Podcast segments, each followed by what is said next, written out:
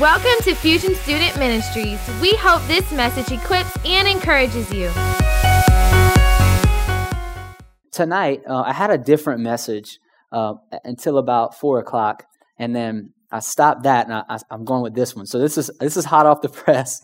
So and I'm excited about it. Tonight's going to be it's going to be called "Consider It Pure Joy." And most of you, when I say "Consider It Pure Joy," you think of a scripture.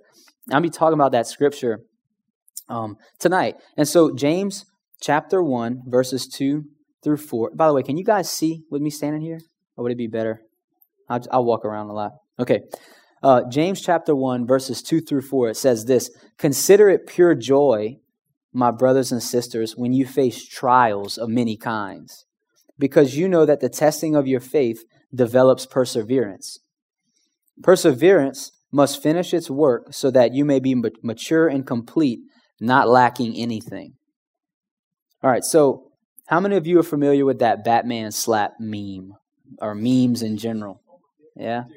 You ever see that like Batman meme where he's like slapping Robin or something like that? So I feel like this would make a good Christian version of, like, this verse would be a good Batman slap meme, so to speak. And so James actually helped me out. And so I feel like this is how that usually plays out when we say, "Consider it pure joy." I feel like, pow, that's probably the most common response to, "Oh gosh, stop telling me that. Consider it pure joy." Pow.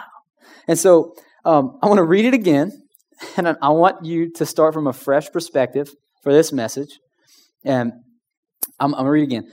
So, "Consider it pure joy, my brothers and sisters," or brothers, "whenever you face trials of many kinds, because you know that the testing of your faith develops perseverance. Perseverance must finish its work so that you may be mature and complete, not lacking anything." And so I think that we don't like this verse because we don't like knowing that trials and temptations and hard times are coming, and we don't really like to acknowledge that, and we certainly don't want to look for good in hard things because we don't want to say, "Man, this is a great thing." I mean, it's just not a natural instinct. And obviously, it's not a new problem because James wrote a letter to the church to tell them to be joyful when hard things happen. And so as I'm saying this, you should be thinking, "Well, man, what kind of hard things are going on in my life right now?"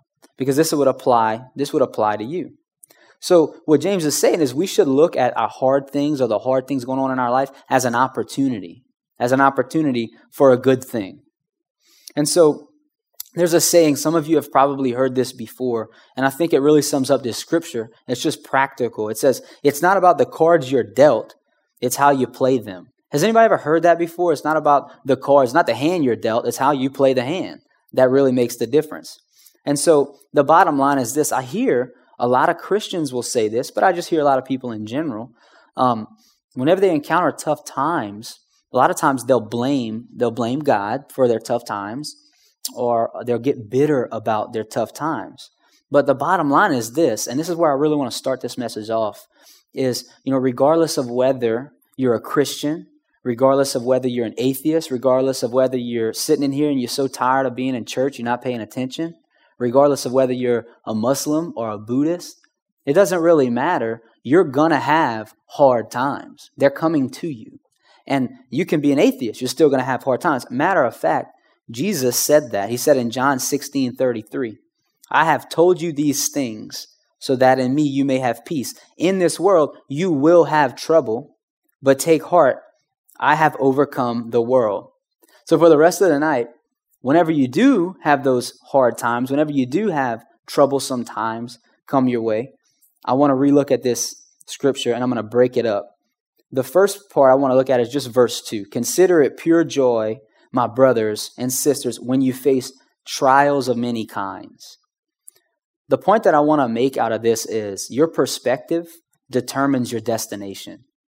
Your perspective in the trial, your perspective in the hard time determines your destination. So right now, I want you to ask yourself, what is your perspective on the hard times that you're experiencing in your life, or maybe you've experienced in your life?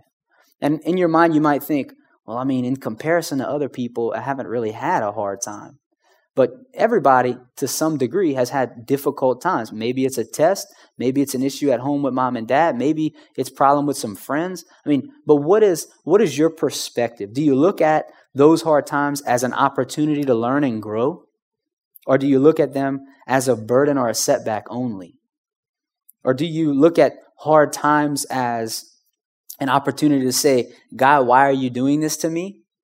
Or an opportunity to say, God, what are you doing in me? Like, what are you doing in me through this hard time? Or do you say, how can God ever fix or use this? Or do you say, God, I can't wait to see how you'll fix and use this? Yeah. See, it's a matter of perspective. And once again, our perspective determines our destination from that point.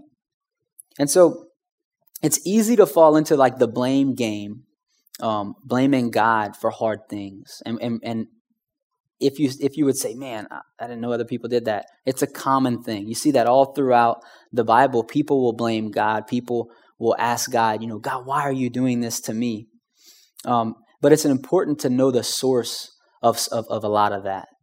And the source of a lot of that is the enemy. The source of that is Satan. A lot of times what Satan wants to do is when you encounter a hard time in life, he wants to try to come alongside you and start blaming God for that encounter. He wants to start blaming God for the hard things that you're experiencing. And so we have an example of Satan trying to shift perspective. Satan trying to shift perspective. So in Genesis chapter 2, we see the whole situation with Adam and Eve playing out when God tells Adam, you can eat this apple, right? So pay attention to exactly what God says to Adam, all right? In Genesis chapter 2, 15, it says, the Lord God took the man and put him in the Garden of Eden to work it and take care of it. And the Lord God commanded the man, you're free to eat from any tree in the garden, but you must not eat from the tree of the knowledge of good and evil. For when you eat of it, you will surely die. So it was a simple rule to follow. It wasn't that big of a deal. But God had, in order to reward Adam and Eve, he had to have some option for them to do something wrong. And so the simplest option was don't bite that apple. That's it. But human nature sees that it's hard to just listen to those rules, and especially when you've got Satan come and spin things that God said. So check this out. Jump ahead to chapter 3. Now the serpent was more crafty than any of the wild animals the Lord God had made. He said to the woman, did God really say you must not eat from any tree in the garden? The woman said to the serpent, we may eat fruit from the trees in the garden, but God did say you must not eat fruit from the tree that is in the middle of the garden and must not touch it or you will die.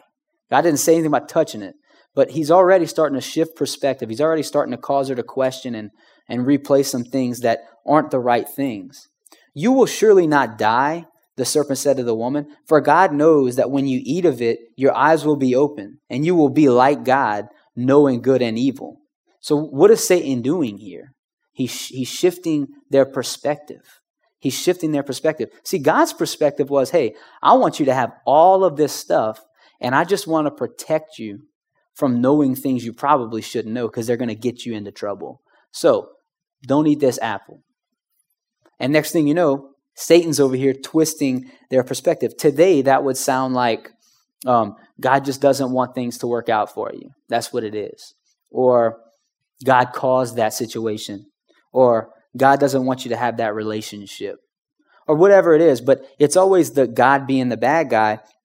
Satan wants to shift your perspective from God is for me to God is against me. Or so God's not for me, God is against me. But the Bible says that he's the father of all lies and that God's word is true. So your perspective determines your destination. So what should our perspective be? Well, Romans 8:31 and 32 says, what then shall we say in response to this? If God is for us, who can be against us? He did not spare his own son, but gave him up for all of us. How will he not also, along with him, graciously give us all things? And in a few verses later, if we skip to verse 35, we see it says, who shall separate us from the love of Christ? Shall trouble or hardship or persecution or famine or nakedness or danger or sword? No, in all these things We are more than conquerors through him who loved us. So why should we consider it pure joy when trials come our way, or when hard times come our way? And the reality is this, because when you're facing those things, you're not by yourself. If you're having issues at home, you're not by yourself. If you're having issues with friends, you're not by yourself. You've got a God who is for you. You've got a God who is for you. And the second point that I want to bring up from the next verse, in verse 3, that verse says, because you know that the testing of your faith develops perseverance. The testing of your faith develops perseverance. Anybody ever see The Karate Kid? Let me see your hands. The first one. Anybody ever see the first? Yeah. Okay. So a lot of the older people seen The Karate Kid. So who remembers Mr. Miyagi? I mean, if you watch the movie, you know Mr. Miyagi. Okay. And then Daniel's son, right? So Mr. Miyagi and Daniel had a unique relationship. So Daniel wants to learn to defend himself and learn to fight, so he goes to Mr. Miyagi. Well, next thing you know, Mr. Miyagi's got him waxing floors. He's got him sanding floors. He's got him waxing fences, sanding fences. He's got him painting houses. And so, like, the whole time is a large chunk of this movie that he's actually painting this house, and he's waxing on and he's waxing off, and he gets frustrated. And at one point, he finally just kind of blows up on Mr. Miyagi late one night. And I was going to play the clip, but he cusses a little bit, so I couldn't edit it out in time for the message. So I'll give you the play-by-play. So anyway, he's getting aggravated, and so he starts just accusing Mr. Miyagi. Man, you got me over here. I ain't learning anything about defending myself. I'm not learning anything about martial arts or fighting. I'm just over here painting. I'm waxing on. I'm waxing off. I'm sanding the floor, and he's freaking out. And Mr. Miyagi he calms him down, and he says, hey, he said, show me wax on. And so he takes him through this process, and he makes him wax on. Show me wax off, and he makes him wax off. And he says, show me sand the floor, and he makes him sand the floor. Show me sand the floor. And then he says, show me paint the brush. So he's painting the paintbrush. And so Mr. Miyagi starts throwing punches at him, and as he throws his first punch, his instinct was to wax off. And as he throws another punch, pow, his instinct was to wax on, right? And then he throws a kick, boom, his instinct. So his instincts were planned out all along. And so when I read, because we know that the testing of your faith develops perseverance, I think, man, it's the test that prepares you. See, he didn't know that he was really getting prepared. Daniel's son thought he was just getting free labor out of the deal. You know, Mr. Miyagi was getting free labor out of the deal, and he was coming out like a bandit. But in reality, he knew that he was training up Daniel's son to be able to do what was coming next. But my question would be, what if Daniel would have gotten frustrated with Mr. Miyagi and just quit? What if when the hard times were coming, he'd have just said, look, I had enough hard times, I quit. He'd have never developed the skills he needed to win the tournament that he ended up fighting in, for those of you who have seen this movie. He'd have never got the girl, so he got this girl at the end of the movie. Woo-woo. He'd have not won the prize, right? A whole lot wouldn't have happened if he wouldn't have submitted to the process. And so the truth is that God has a purpose for every test that comes your way. Every time there's a difficult time that comes your way, God can use that. Some of the tests God allows, an example would be like David. David faced all these lions and these bears in the wilderness, and that prepared him, just like Mr. Miyagi's situation, that prepared him to be able to slay Goliath. That prepared him to be able to lead armies. Everything built on each other, but it all started small, right? God allowed those tests to happen. Now, some tests come from persevering and standing strong against temptation, which aren't from God. Satan will send you things to tempt you and try to trip you up and try to pin that on God. But God, we know, does not send those things. Regardless of how it comes, though, this is what I want you to know.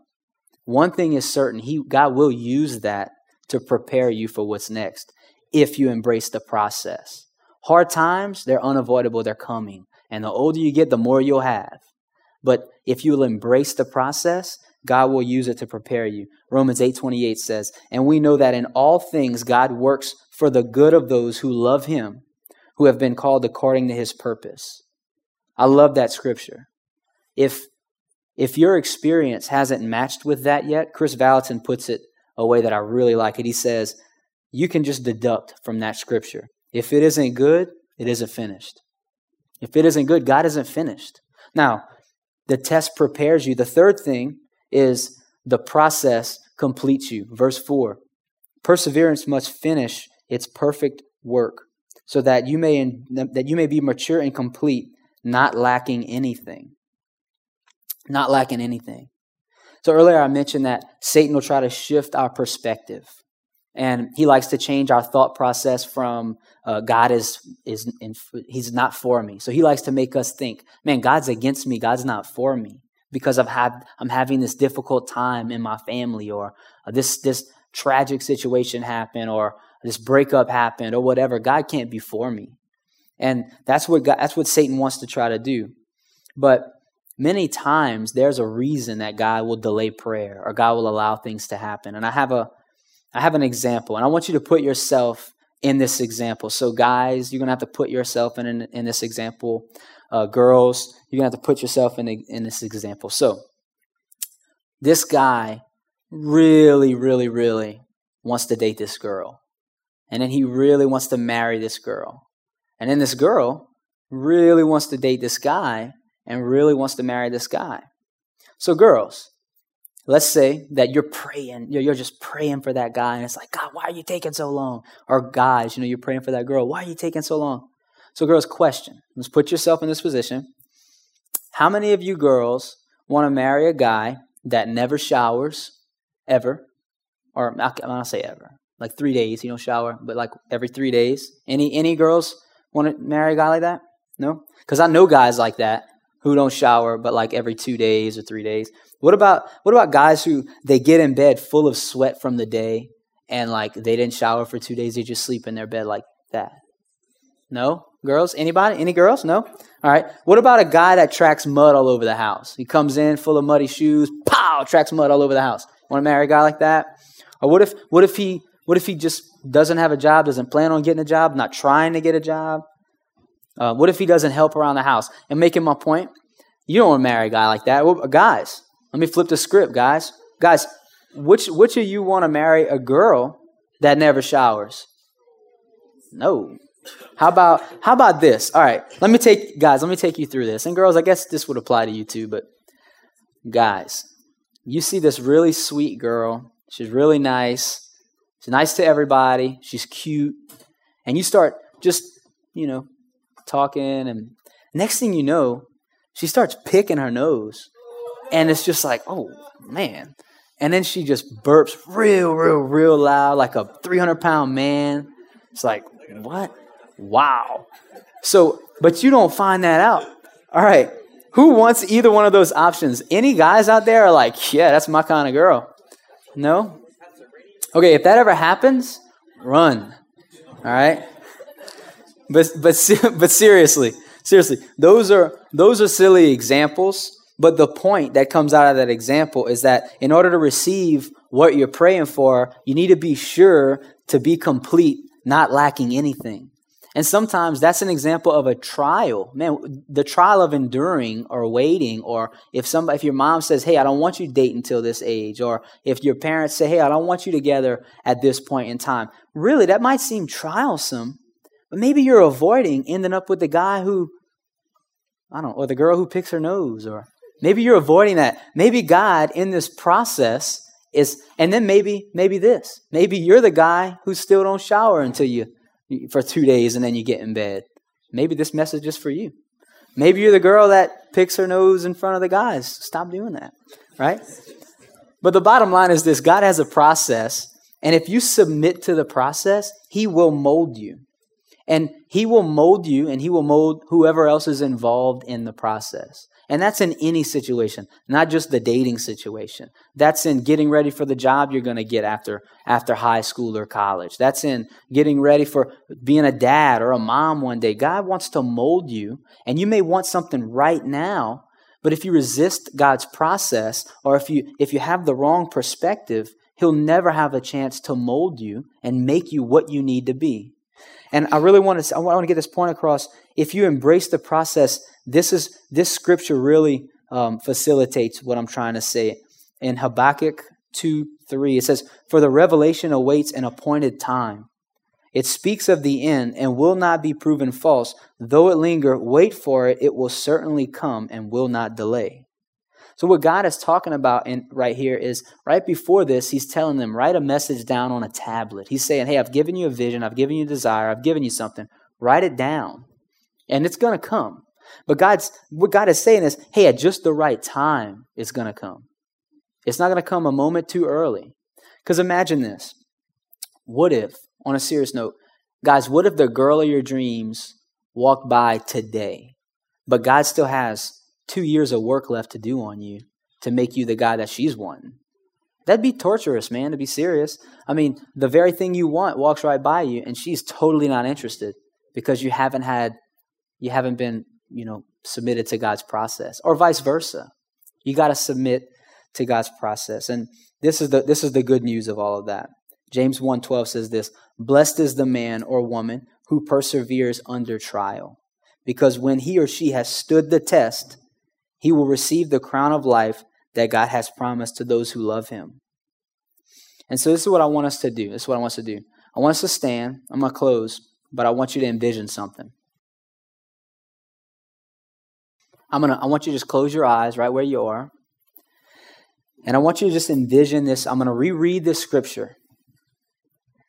But before I do that, I want to read something. I'm going to read it slow and allow the Holy Spirit to take that and just speak it to you. It'll apply differently, but right where you are, no talking. If you're talking right now, you're doing it at the wrong time. So just right where you are, just close your eyes. And I just want to read you three things. Your perspective determines your destination. How you see the trial determines of how you're going to come out of it. Your perspective determines the destination. What is your perspective right now? What is your perspective? Is it a perspective that says there's no way God can do anything here? Or is it a perspective that says, God, I can't wait to see what you're going to do here? What is your perspective? The second thing, the test prepares you. The test prepares you. Are you looking to see how this test that you might be in is preparing you? Or are you just so focused on the fact that it might be a tough time, it might be a burdensome time? The test prepares you. And the third thing, the process completes you. What if the very thing you want the most came by right now? What if that opportunity came by right now and you haven't submitted to the process, so you're not complete? You wouldn't be able to sustain it. So are you submitted to the process? I'm going to read that scripture one more time, and I'm just going to ask that the Holy Spirit would just minister to you. He can take a scripture and directly apply it to your situation. James 1, verses 2-4 says, "Consider it pure joy, my brothers and sisters, when you face trials of many kinds, because you know that the testing of your faith develops perseverance. Perseverance must finish its work so that you may be mature and complete, not lacking anything." Not lacking anything. So I'm just going to pray over you. And as I'm praying, I just want you to be thinking along that. Are your perspectives correct? Are you enduring the process? Are you embracing the process? Lord Jesus, I just pray that right now you would just speak to each person individually, right where they are. Lord, I pray that this message would just be custom tailored to them. God, I pray that you would show them how to embrace the process in their life. Whatever it is they're desiring, Lord, show them how, if they submit and surrender to your process, you can mold them. God, give them wisdom. Give them insight. Give them knowledge and understanding. Lord, let them come alongside you to see what it is you're doing in their life. God, I pray that they would begin to trust you a little bit more every day. And Lord, I pray that if Satan would try to turn anything around on you, if Satan would cause them to question, does God really work all things together for the good of those who love him and are called according to his purpose? Does he really do that?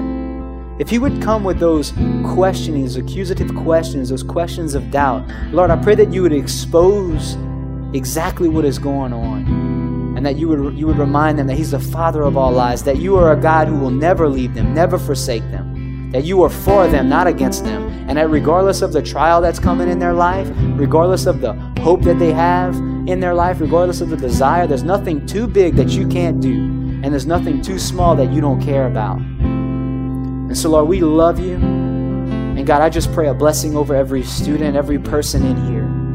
Lord, I pray that they would grow in their relationship with you, not just their knowledge of you. They'd grow in their relationship with you. God, I pray that they would ask you to be a part of every part of their life, and that they would learn from experience that the more you're involved with, the better things turn out.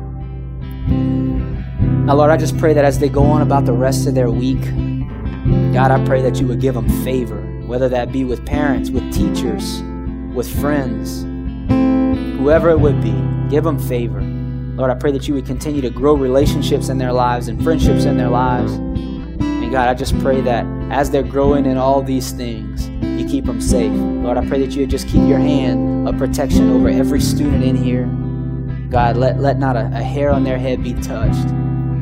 And it's in Jesus' name I pray. Amen.